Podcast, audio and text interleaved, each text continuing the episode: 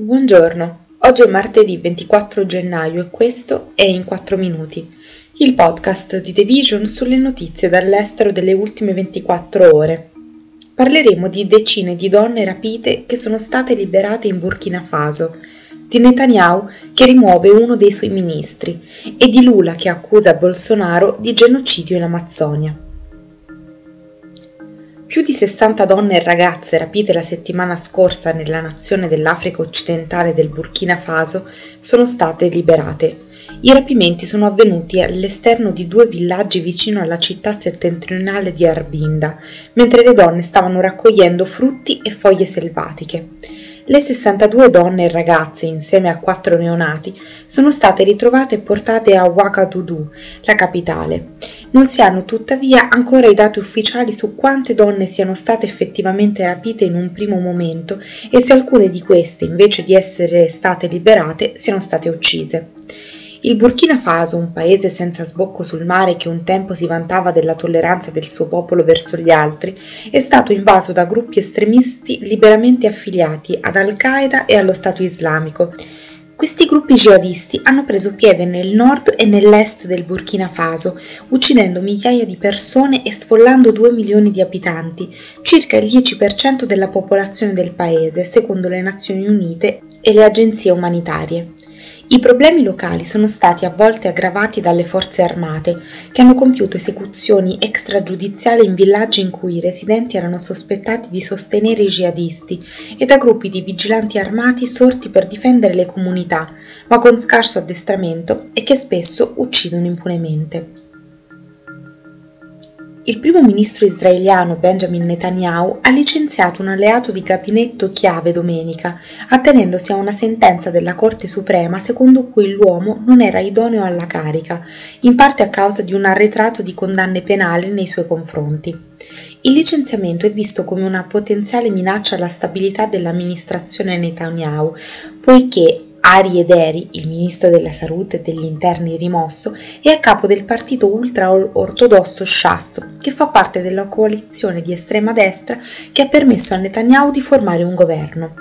Deri è stato condannato per frode fiscale lo scorso anno. Pur sostenendo di essere stato preso di mira a causa delle sue origini marocchine, ha firmato un patteggiamento e ha ottenuto la sospensione della pena dopo aver giurato che non avrebbe cercato di far parte del governo. Si prevede che Netanyahu lo sostituisca temporaneamente con un altro membro dello Shas, assicurando la tenuta della coalizione nell'immediato, mentre i membri dell'esecutivo lavorano per approvare la legislazione che consente il suo ritorno. Yaakov Margi, ministro del welfare e degli affari sociali dello Shas, aveva precedentemente minacciato che non ci sarà alcun governo se Deri dovesse essere rimosso. Netanyahu lo aveva nominato ministro degli interni e della sanità nell'ambito di un complesso accordo di coalizione raggiunto a dicembre.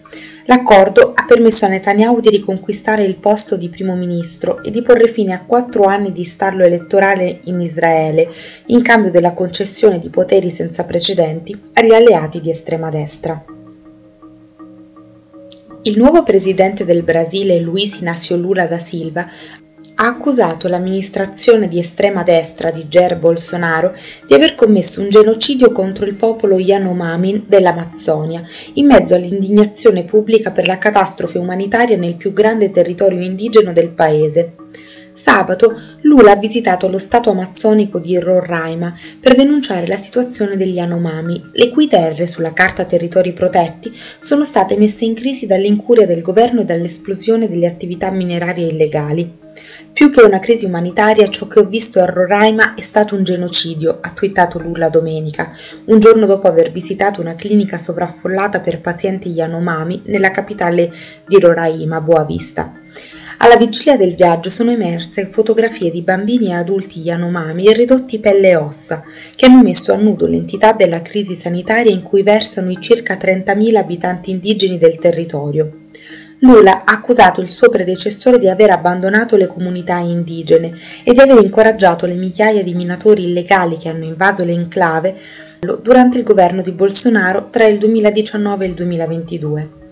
Questi minatori hanno contaminato i fiumi e distrutto le foreste, privando le remote comunità Yanomami di fonti di cibo fondamentali, pesce e altri animali come scimmie e cinghiali, e contemporaneamente diffondendo la malaria e ostacolando gli sforzi degli operatori sanitari del governo.